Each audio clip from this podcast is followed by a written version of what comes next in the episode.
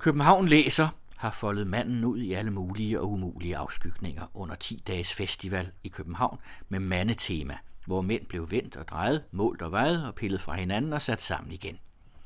Den anden radio stod for fire arrangementerne på Hovedbiblioteket i Krystalgade, og i denne uge sender vi det første. Det er romanen Ulysses af James Joyce, som bliver sat under kærlig lup af forfatter og oversætter af netop Ulysses Carsten Sand Iversen samt den anden radios Carsten Farov. Og velkommen til dig, Carsten Sand Iversen. Tak.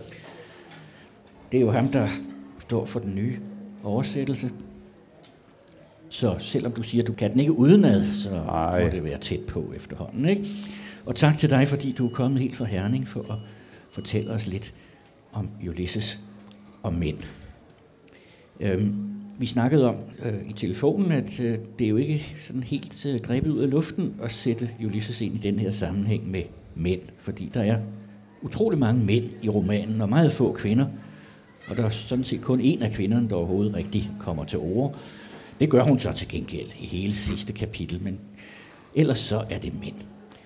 Og så er der jo det, at Ulysses lægger op til, at man drager visse paralleller til Homers Odysseen. Og Odysseen kan jo skrælles ned til at være en fortælling om en far og en søn. Den starter ligesom Ulysses med sønnen. I Odysseen er det sønnen, der savner sin far, Odysseus, og ikke øh, ved, hvad der er blevet af ham i de her 20 år, der er gået. Så nu tager han ud og prøver at finde ud af, om han må leve endnu. Og så følger man så ellers Odysseus' eventyr derefter. Hvis vi skal gribe fat i den parallel, ja. så er Ulysses også på en måde. Ja, så er det en, en i bund og grund meget enkel fortælling, som Joyce har kompliceret maksimalt. Grundfortællingen er øh, om en faderløs søn og en sønneløs fader. Den første er jo Steven Diddlers, som ganske vist har en far, der er i live, men han vil ikke vide af ham, eller de vil gensidigt ikke vide så meget af hinanden, og han kan absolut ikke bo hos forældrene eller faderen. Og, og den øh, sønneløse fader er Leopold Blum, som er den, der fylder mest i bogen. Øh, han mistede sin ene enborne søn, øh, da denne var spæd, og savner vældigt en efterfølger, en aftager til navnet. Man må huske, at Blum desuden var jøde, så altså, der betyder det patriarkalske jo også noget ekstra. Denne søn, Rudy, som døde, han er i virkeligheden hele det ømme punkt, eller kernen i, i romanen, fordi han død er også grunden til, at Blums forhold til ægte hustruen seksuelt betragtet er mislykket. Omvendt, Blum sover jo med hovedet ved Mollys baller og fødderne i hendes hovedende. Og det kan man vel kalde en pervertering, altså en omvending. Seksualiteten har ikke fungeret for ham siden Rudys død. Så det er hele det problem, der er årsag til, at Bloom vandrer gennem Dublins gader og huse, bar den dag, øh, den 16. juni 1904, som bogen foregår på. Ja, fordi øh, nok er deres ægteskabelige samhør op, ophørt for 11 år siden. Det er 11 år siden, at Rudy døde. Men øh, Molly har jo stadig sine lyster, og hun har besøg af sin impresario ja. den dag. Klokken 4 skal han ankomme, mm. og det ved Blum godt, og derfor går han rundt i gaderne. Men jeg tror, vi er nødt til lige at sige at uh, lidt mere om, hvad bogen Jamen, handler om, fordi jeg tror, at der kan godt sidde nogen her, der måske kun har læst Ulysses en enkelt gang, og måske er der også nogen, som jeg kender flere i hvert fald, der er gået i stå allerede i ja. kapitel 3. Ja. Så det er også et passende sted at gå i stå, ja. for det er så hammerende vanskeligt. så det kan man ikke fortænke mennesker i. Nej, Joyce har jo orkestreret denne her historie i 18 kapitler, hvor er det seneste jo altså er det med Molly, der ligger i sengen og monologiserer. De tre første kapitler handler udelukkende om Steven Diddlers og hans kreds. Vi hører slet ikke om Bloom før i kapitel 4. Og vi forlader så at sige Bloom i kapitel 17, det vil sige, at han er nok til sovnen til stede i kapitel 18, men han siger ikke kvæk. Det Joyce gør, er at fortælle hvert kapitel på en helt ny måde, altså en, en fortælle strategi, som er anderledes fra de foregående og de efterfølgende kapitler. Det er en af de faktorer, som gør bogen så vanskelig. Altså at læseren aldrig kan falde til ro i en rytme. For hvert kapitel må man opfinde sig selv som læser. Og øh, den er jo berømt for øh, det berømte begreb stream of consciousness, men det, det fylder jo i virkeligheden ret lidt i betragtning af, hvor, hvor lang bogen er. Ikke sandt? Der er jo kapitler, der er forholdsvis traditionelle. Man kan bare tage kapitel 2. Det er sådan fortalt, som en realistisk roman skulle være. Og øh, der er kapitler, der er vildt eksperimenterende på forskellige niveauer. Så det er et mægtigt kaleidoskop, som fylder en masse viden, ikke alene om Dublin, men om irsk historie, om jesuitter, om alt muligt. Irlands forhold til Storbritannien eller omvendt, fordi på dette tidspunkt var Irland endnu under engelsk herredømme. Og der er en masse lærdom, som Joyce tydeligvis havde i sit hoved, som han poster ind. En masse om Shakespeare. Et helt kapitel, der handler om en diskussion om Shakespeare, det kapitel 9. Disse kapitler, der pludselig kaster sig over disse emner, gør jo, at læseren ikke falder til ro i en, en fortløbende fortælling med et plot. Der er ikke noget plot, mine damer her. Og det er det, som gør bogen så vanskelig. For uden at den lærdom, som Joyce lægger for dagen, naturligvis er ofte uigennemtrængelig.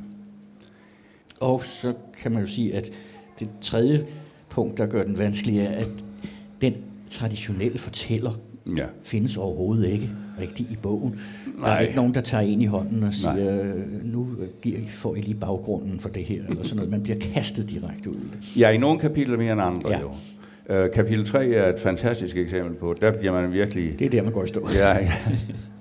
Uh, der har man overladt til sig selv og sin viden om filosofi og så videre, uh, hvis man vil overhovedet gøre sig håb om at forstå noget.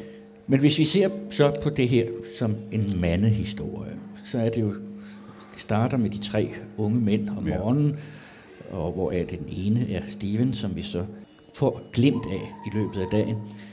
Og så kommer vi over til Bloom, så skruer vi tiden et, nogle timer tilbage og vågner sammen med ham øh, i hans hus. Og han går så rundt i byen, og han er annonceagent og har visse ærner øh, arbejdsmæssigt, men det er jo altså også meget for at trække tiden ud, fordi han ved, at øh, han skal ikke komme hjem forløbig. Mm. Mm. Og så mødes den unge mand og den lidt ældre mand. Blume er jo ikke en gammel mand i vores øjne, han er 38 eller sådan noget, mm, ja. så det er, men øh, han er altså faderfiguren, og Steven er sønnefiguren. Han er så 22, tror jeg, eller sådan noget. Ja. Og øh, deres veje krydses så til sidst for alvor. Ja, de strejfer hinanden et par gange, ja. lige akkurat.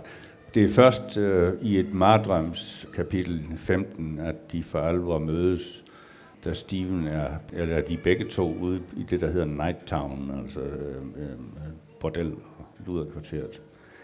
Og Steven kommer i klammeri med engelske soldater, og Bloom hjælper ham på benene, og de vandrer hjem sammen i Blooms køkken.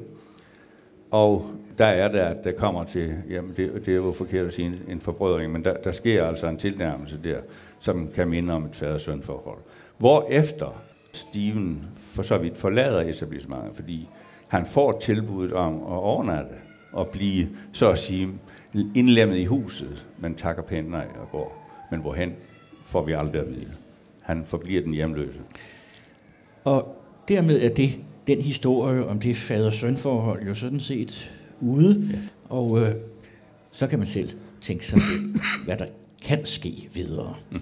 Og man kan også tænke over, at Molly, da hun hører, at Steven har været med hjemme og siddet nede i køkkenet der om natten, mm. så får hun nogle tanker om, at det kunne da være interessant, hvis han havde boet øh, i deres hus og kunne undervise hende i italiensk, da hun er sanger, mm. og måske kunne det blive til noget mere. Men det står helt for læserens egen regning. Helt bestemt. Men en ting er jo det maskuline i far-søn-forholdet, men det, så er der jo altså også alle de andre mænd i byen i løbet af dagen. Det er rigtigt. Øh, man skulle måske sige, men det vender vi eventuelt tilbage til, at Bloom er jo ikke en hvilken som helst mand. Nej. Det ved jeg ikke, om vi skal tale om. Ja. Det kan vi da godt. Ja, fordi det er jo slående med Blum, at han er jo i og for sig en slags blød mand, før ordet blev opfundet. Vi møder ham første gang, da han er ved at anrette morgenmad til sin altid sengeliggende kone.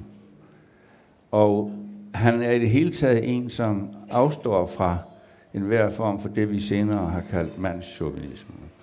Han, han kan ikke rigtig forliges med nogen af de mennesker, han er i selskab med. Han er altid lidt udenfor. Det skyldes ikke kun hans jødiskhed, for det skyldes også den, at nogen ikke rigtig accepterer ham. Men, men han er også anderledes end de andre. Han, han har en, en kvindelig side, og det er vist ovenikøbet sådan, det har jeg lavet mig belære om, at øh, kvindelige forskere, formentlig i USA for en 30 år siden, opfandt en helt ny glose, som de mente, at Bloom stod som indgangsporten til.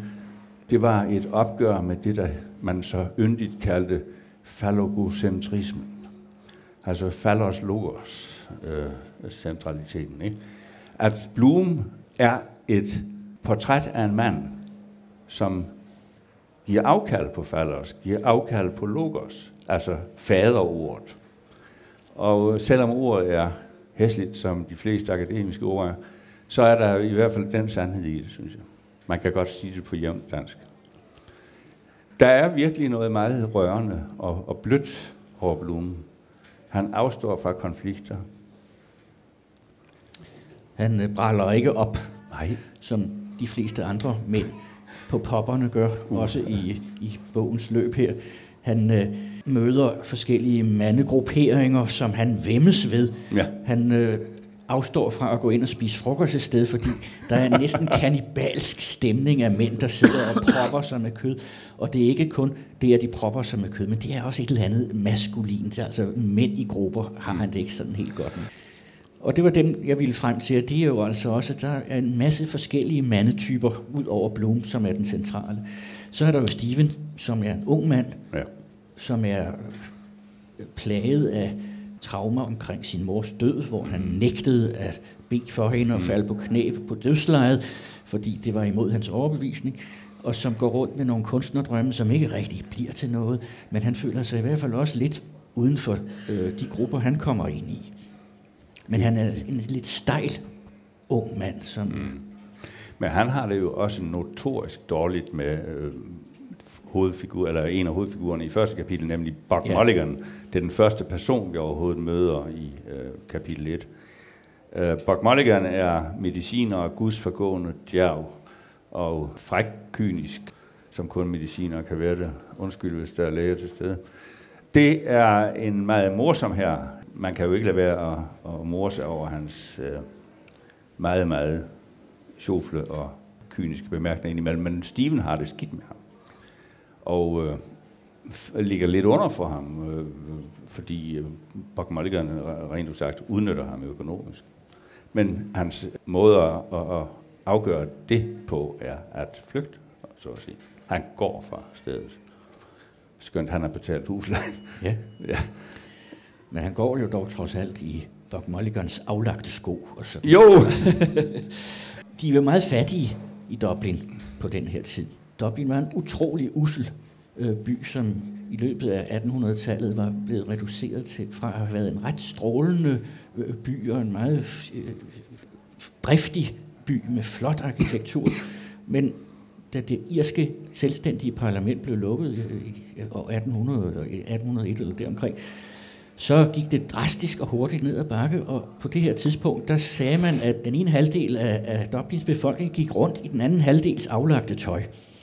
Og ja, man har set billeder af fotografier af de her kæmpe store loppemarkeder, hvor mm. de her udvekslinger af gammelt øh, fandt sted. Mm.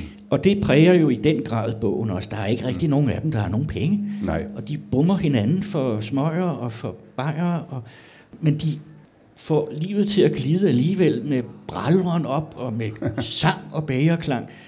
Ligesom om de er, de er ikke rigtig ansvarsfulde. Nej, måske er det noget særligt irsk. Jeg ved det ikke. Jeg skal ikke øh, klandre irerne for noget. Det kender du ikke godt nok til. Men øh, jeg tror, at de er gode til at, at snakke sig fra tilværelsen øh, og drikke sig fra den også.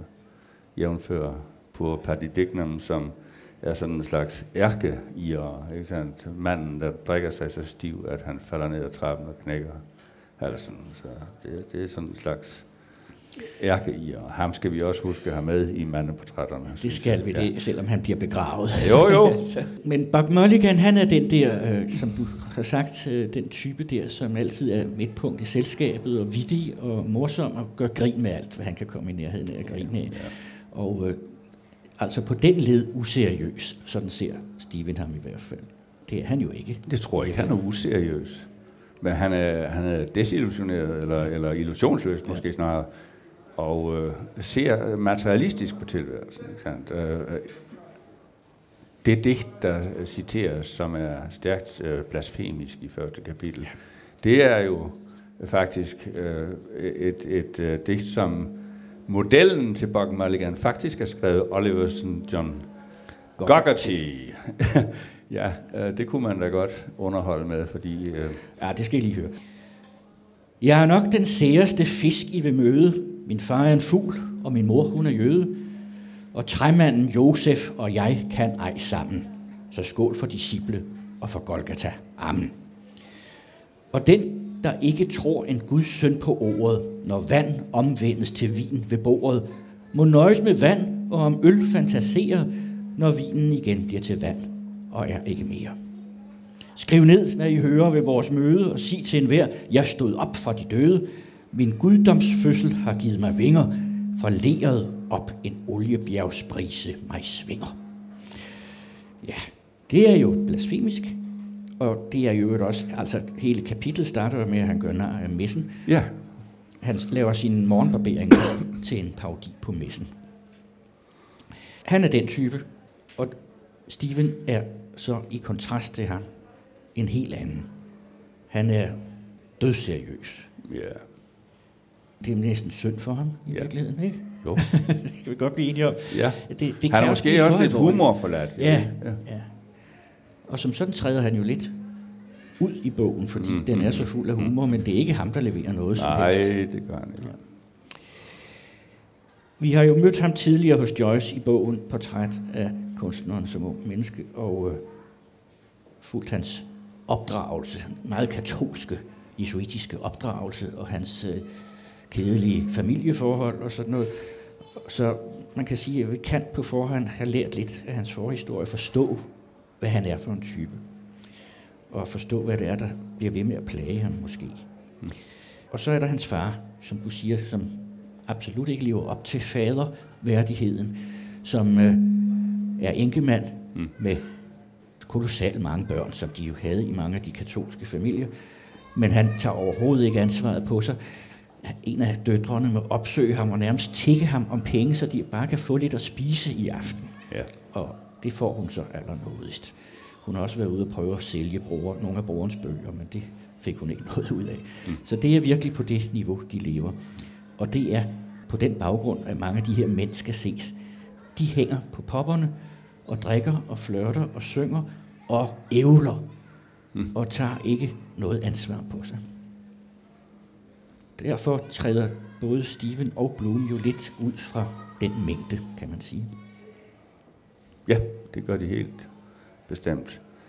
Det er jo også karakteristisk, der en scene, der lige render mig i hu, fordi du siger, som du gør, øh, da Bloom vil opsøge sin bekendt Mrs. Purefoy, der ligger på hospitalet for tredje døgn for at føde sit 9. barn, på Mrs. Purefoy. Der falder han i med blandt andre Steven og nogle mediciner, som sidder i underetagen. Og hvad laver de? De larmer og drikker, mens Mrs. Purefoy ligger ovenpå og lider. Men det Bloom, han er kommet som en barmhjertig ven. Ikke sandt? Han vil gerne forhøre sig om sin øh, bekendt, men, men, og han afstår også fra at øh, deltage i deres selskab, undtagen som en slags passiv tilskuer. Øh, men det er meget morsomt, hvad vi får at høre i øvrigt. Altså, hvis, hvis vi kun skulle høre på Steven eller Bloom, så havde det nok ikke været helt så morsomt. Der er mange af disse her bedærvede figurer, der gør, at bogen er så broget og dejlig. Og, ja. ja. Men det er jo så typisk for Bloom. Han kommer der for at vise sin medfølelse ja. for den arme kvinde, der ligger der. Og øh, han har tidligere været ude, fordi om formiddagen er han til begravelse. Det er den her Patty Dickman, Dicknam, som har øh, øh, faldet uheldigt og slået sig ihjel. Og han bliver så begravet, og øh, så taler Bloom og et par af de andre om, øh, hvad skal der blive af hans enke og hans børn. Og øh, Bloom er så med på at samle nogle penge ind mm. til nogle af de her børn. Især den ældste dreng. Ja. Og han er også interesseret i at hjælpe enken med nogle forsikringspapirer og sådan noget. Så han har også, det er en periode i løbet af dagen, hvor vi ikke følger ham, men vi kan forstå, at han har været ude hos enken og ja, sørget for ja, de her ja. ting. Og det beskæftiger ham også resten af dagen. Han er også den type, som øh, altså går hjemmefra om morgenen med den plan, at han skal købe en bestemt slags sæbe til sin kone, og han skal købe en bestemt slags bog til konen. Ja, Nej, det er en lotion, han skal ja. hente. Ja, men så køber han samtidig han køber lidt, samtidig en lidt citronsæbe, som han som, så har i baglommen, hvor det klister fast. Men ja. det ved han også, at hun godt kan lide. Ja. ja. Og så en bog. En ja. erotisk, sådan lidt halvlummer bog. Ja. Det er den slags lektyre, hun bruger, og han leverer varen til hende. Ja. Paul de Kock, dejligt navn. Ja. En faktisk eksisterende fransk forfatter. Ja. ja. ja. Det, med sine efternavn. Meget sine efternavn, det får de meget ud af i løbet af bogen. Og sådan er han karakteriseret ved den her øh, forståelse og medfølelse. Men altså, man kan også øh, se en smule hundsighed i det. Ikke? Ja. Han, han er underlegen. Ja. Øh, føjer sig. Og det er jo bestemt ikke særlig mandigt at vide, at konen får besøg af sin elsker, og undgå at møde elskeren på gaden flere gange i løbet af dagen, og sidde intenst omkring klokken 4 og tænke på, hvad der nu sker derhjemme, mm. men finde sig i det. Ja, det gør han. Men han er nødt til at finde sig i det, øh, kan man sige, fordi han er jo klar over sin egen andel i misæren. Ja. Og det er igen det, det dødsfald, søndens dødsfald for 11 år siden, ikke sandt, at øh, han ikke har været i stand til at, at fuldbyrde ægteskabet. Og øh, så viser det sig jo så, altså i, det kommer frem i Mollys lange, 40 sider lange øh, monolog til sidst, at selvom hun fuldbyrder sine intentioner den pågældende eftermiddag med denne guddommelige Blazes Boylan, så er det jo faktisk i sidste ende Bloom, hun vælger. Altså, der sker i hendes tanker en, ikke en form, jo en accept eller en forsoning, øh, hvad skal man sige, hun har prøvet det nu, og der var alligevel mere spunk i Bloom. Ikke så? Der er mere saft i ham, så det bliver ham. Øh, der er ikke noget med, at hun forlader hjemmet, eller, eller på anden måde skal dyrke det videre. Hun har i løbet af den eftermiddag gennemskuet denne her tarvelige kald, der er hendes øh, impresario. Ja, og derfor kan man jo også sige, at selvom at øh, sidste kapitel, det er jo udelukkende af Mollys monolog, så skal det ikke holdes ude fra denne her vinkel om romanen som en roman om mænd, fordi hun ved meget om mænd. Oh ja. Og det får vi også en del at vide om løbet af hendes monolog. ja. Alt, hvad hun har oplevet. Hun, hun tager dem jo ikke sådan særlig højtideligt, kan man sige. Det, men, men, men det er klart, at hun erkender, at Blume er alligevel en, der der kan levere. Ja.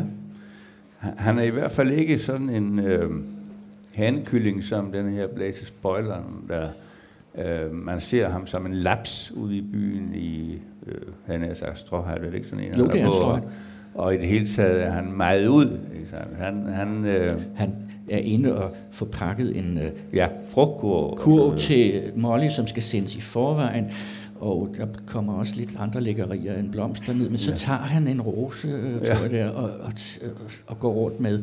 Det er, sådan, er det i munden, ligesom Brygger ja. Jacobsen? Det tror jeg faktisk det. Og der, han bliver set af nogle andre i, i løbet af dagen ja, i byen. Det er virkelig en udhaler.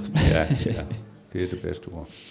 Så øh, selvom han øh, får sine hede ønsker opfyldt med Molly, så, tror jeg nok, at det var en engangstur. Hun, hun foretrækker alligevel ja. good old Leopold. Ja. ja. ja. Poldy, som han hedder. Ja. Han, øh, han har jo sit. Der er dels det med sønnen, der er død som ganske spæd. Så er der det, at hans far har begået selvmord. Ja. Som også plager ham. Han tænker meget på sin far, som øh, var indvandret fra Ungarn. Og det var ham, der tog navnet Blum, for ellers hed de Virak, som på ungarsk betyder blomst. Mm. Så det er jo meget nærliggende. Så han er på alle måder fremmed. Ikke bare er han jøde, han er også ungarsk jøde. Og alligevel tillader han sig at have meninger og være belærende, når han møder andre mænd på popperne, og de hader det. Og der er jo et kapitel, hvor der virkelig er lagt brænde i ovnen. Det er kapitel, som øh, refererer til Kyklopen ja. i Odysseen, og som er en øh, parodi på en virkelig enøjet betragtning af verden. En virkelig enøjet stupid øh, nationalistisk øh, betragtning af verden. Så øh, bliver inkarneret i en, en person, som vi aldrig hører, hvad hedder. Han kaldes bare borgeren. Og borgeren er simpelthen indbegrebet af alt det her som antisemit og latterlig nationalchauvinistisk osv. Og parallellen til kapitlet eller sangen i Odysseen, hvor kyklopen ender med at smide en klippe. Han er blevet blændet jo, men han hører lyden af skibet, hvor Odysseus og mændene flygter og smider et klippestykke ud imod dem, men det rammer altså ved siden af. I uh, Ulysses bliver det så til, at denne her borger bliver så ophidset. Og det er en diskussion om jøderne, hvor Blum står fast og siger, at Jesus var også jøde, og så nævner han Mendelssohn og alle de andre berømte jøder, som de garanteret ikke har begreb om. Men det skulle han jo altså ikke have sagt. Og så er der nogle venner, der får hjulpet Poldi ud så hurtigt som muligt, men borgeren griber en, øh, en kagedåse, kagedåse ja. som øh, hans skabede hund lige har tømt, og kyler den efter de flygtende, som nu er kommet til vogns, og, ja og, og flygter som Elias i ildvognen. Og han rammer selvfølgelig heller ikke. Men, men det viser også både lidt om parallellerne til Odysseen, og om hvordan de bliver drejet over i det parodiske. Ja, unægteligt. Samtidig er der jo en stærk brød mod øh, Storbritannien i, i dette kapitel, fordi det, som borgeren står for, er en sådan en øh, glødende anti-engelsk følelse. Og den kan jo nok have sin berettigelse, men hos ham er den giftig. Ja. Øh, nærmest, man ville hvor det er uden videre sige fascistisk. Altså, så øh, det var godt, at han ikke blev statsminister nogen steder. Men det er sådan en rigtig popfilosof, der sidder i et hjørne og nasser på de andre, ikke sandt? Og øh, øh, sidder og prædiker og venter på, at de skal komme ind og give hans, øh, de hammer hunden noget at drikke.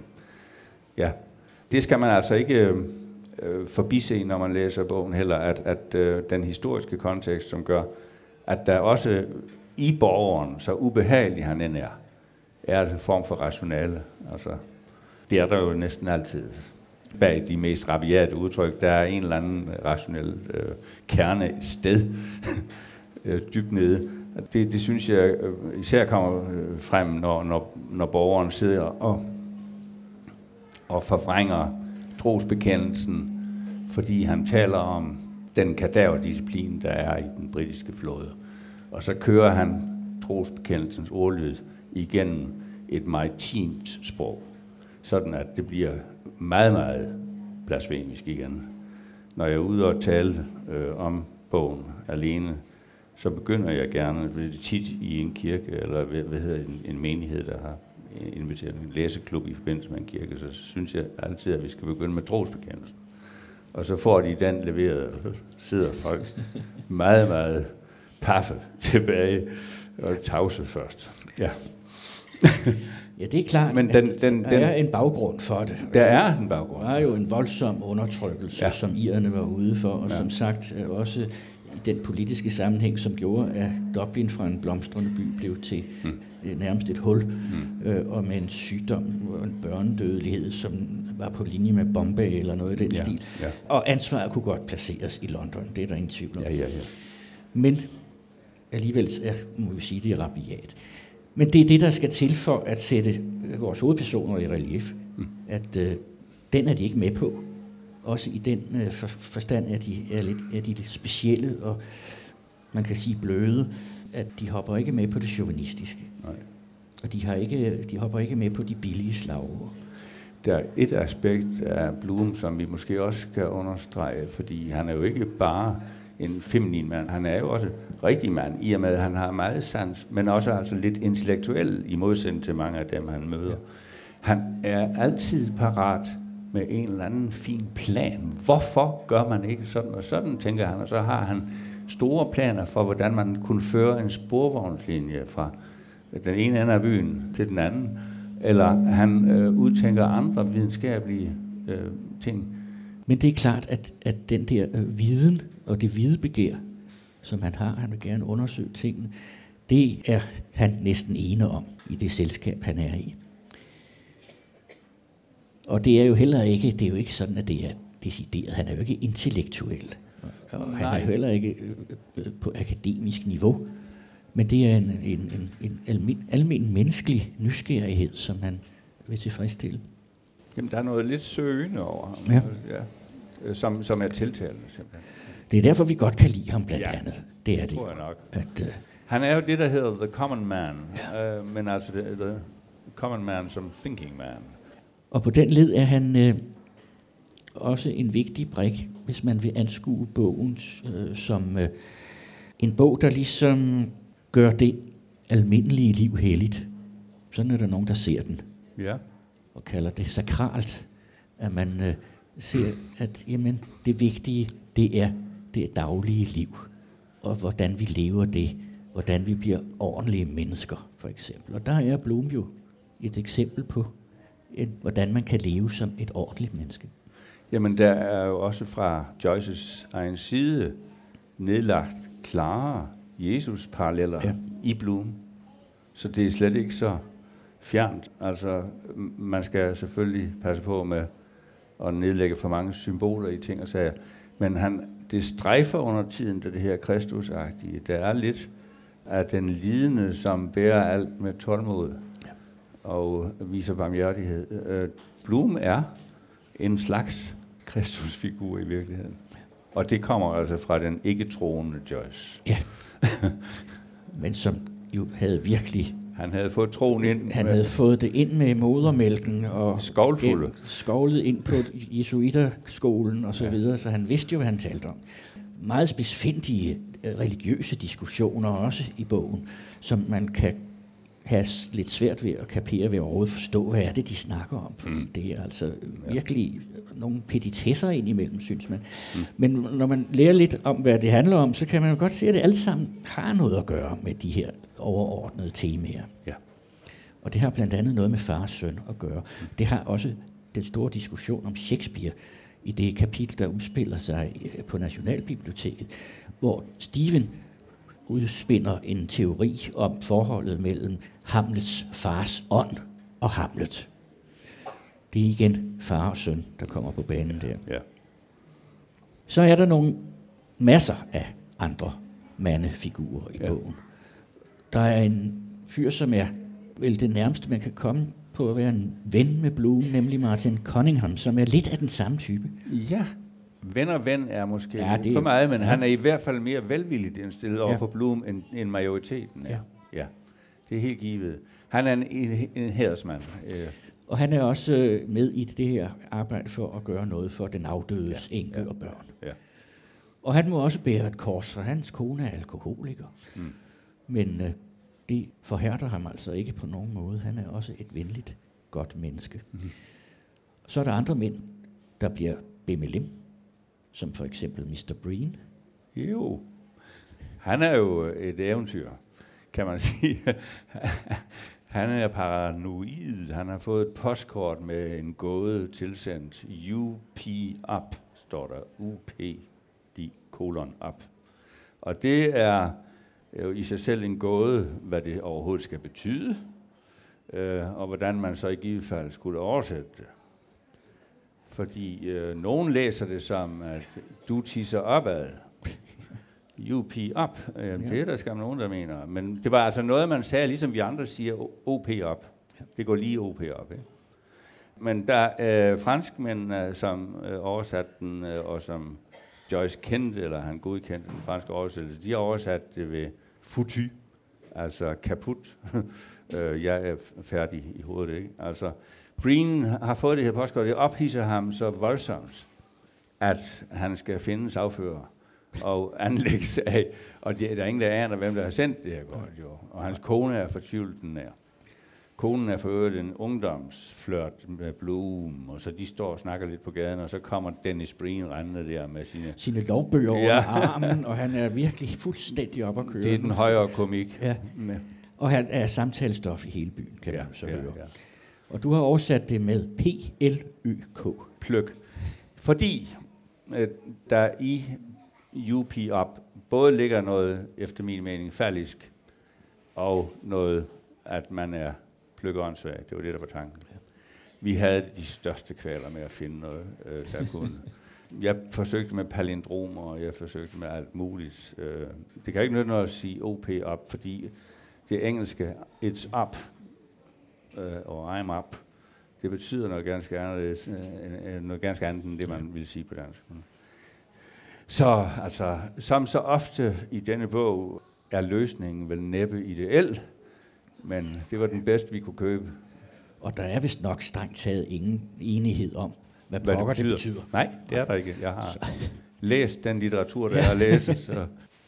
Og øh, så må man sige, at hvis man skal se på denne her ligesom helliggørelse af det daglige liv, så får man jo ligesom en ramme over hele bogen også. De hjemlige episoder, og det at komme hjem igen, for eksempel, som mm. jo er det store overordnede øh, flow i, i Odysseen, det er det også her. Mm. Og det er, det er der tyngdepunktet ligger, synes jeg. Ikke? Mm. At mm. Øh, det er hjemmet mm. og familien. Mm. Og Blum har jo ansvarsfølelse. Han, det skal vi jo lige sige, han, hans søn døde, men han har en datter. Ja. Og, øh, og han har blandede faderfølelser for hende, kan man måske godt sige, men han har i hvert fald et ansvar. Ja. Men han er også den yndlingsforældren. Ja. Altså, da hun har Det er hende, der sender postkort til Ja, ja. Mens Molly får postkort fra manageren, ja. eller brev fra manageren. Så, så der er fordelingen også. Jeg kommer i tanke om et aspekt af Bloom, som vi sandelig også må have med. Jævnfør hans øh, femininitet, eller altså approximativ femininitet.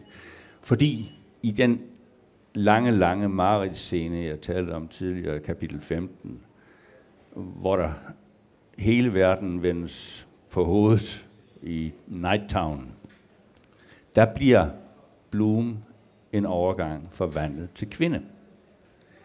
Og en bordelmutter gør ham ovenikøbet til masochist, træder på ham, og han finder sig i tingene. Så det masochistiske er altså også med i karakteren Bloom at han faktisk også forvandles til kvinde.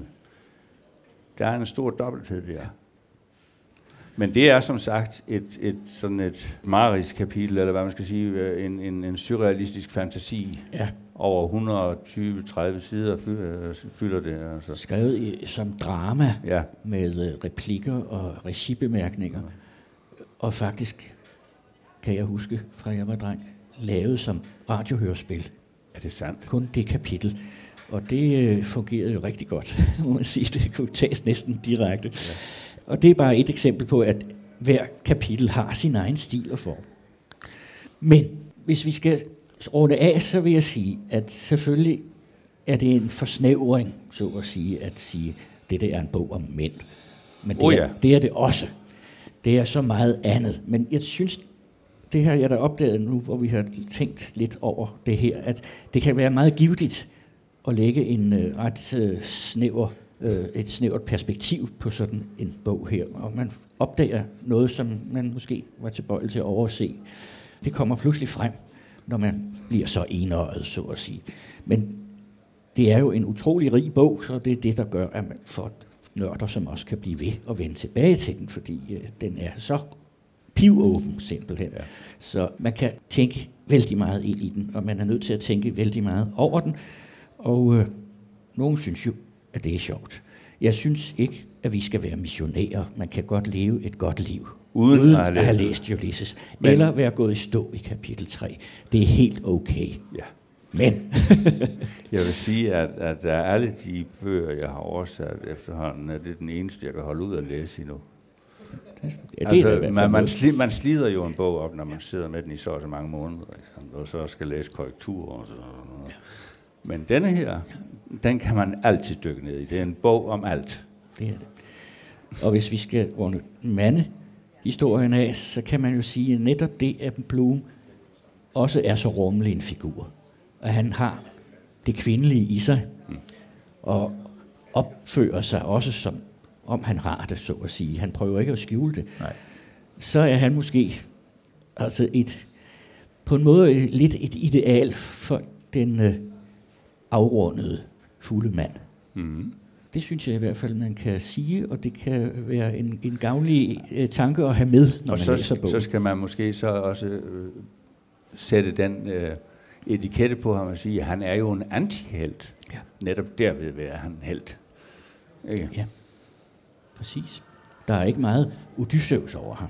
Det må vi jo nok sige. På den måde er det jo en anti-Odysseus. Ja. Og det passer sådan set glimrende, fordi at der er så mange parodier alligevel i bogen, så den er også en parodi på Odysseen. Ja, trosbekendelsen. Jo, Kan du- hvis jeg kan huske siden. Kan du finde den? Øh, det er kapitel 12 jo. Ja.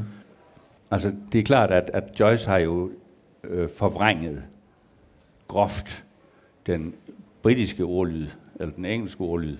Jeg har selvfølgelig været nødt til at tage udgangspunkt i den danske øh, trosbekendelsesordlyd. Jeg håber, at publikum er nogenlunde øh, au fait med den, for ellers så falder det jo lidt på døveøren.